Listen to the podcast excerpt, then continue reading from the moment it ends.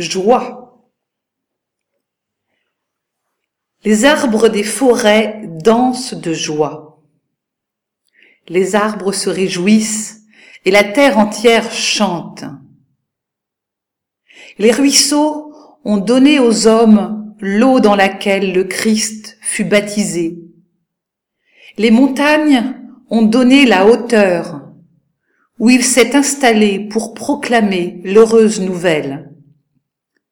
Heureux les cœurs qui ne s'agrippent pas, qui ne possèdent pas, qui n'ont rien à eux. Le royaume, la maison de Dieu est pour eux. Les champs de blé ont donné le grain, à partir duquel on fait le pain. Le Seigneur prit le pain, et le pain fut béni, et le pain fut rompu, et le pain fut donné.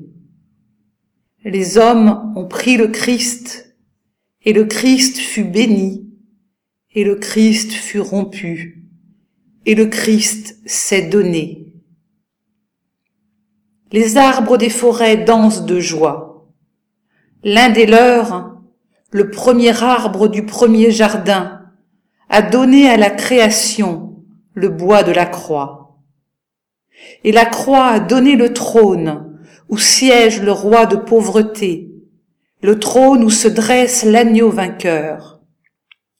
La croix a donné à l'univers entier le trône où Dieu se donne. Joie au ciel, la campagne tout entière est en fête. La terre a donné tout ce qu'elle possédait.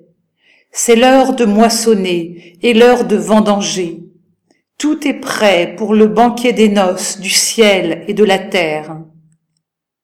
Il n'y a plus qu'à rassembler les convives.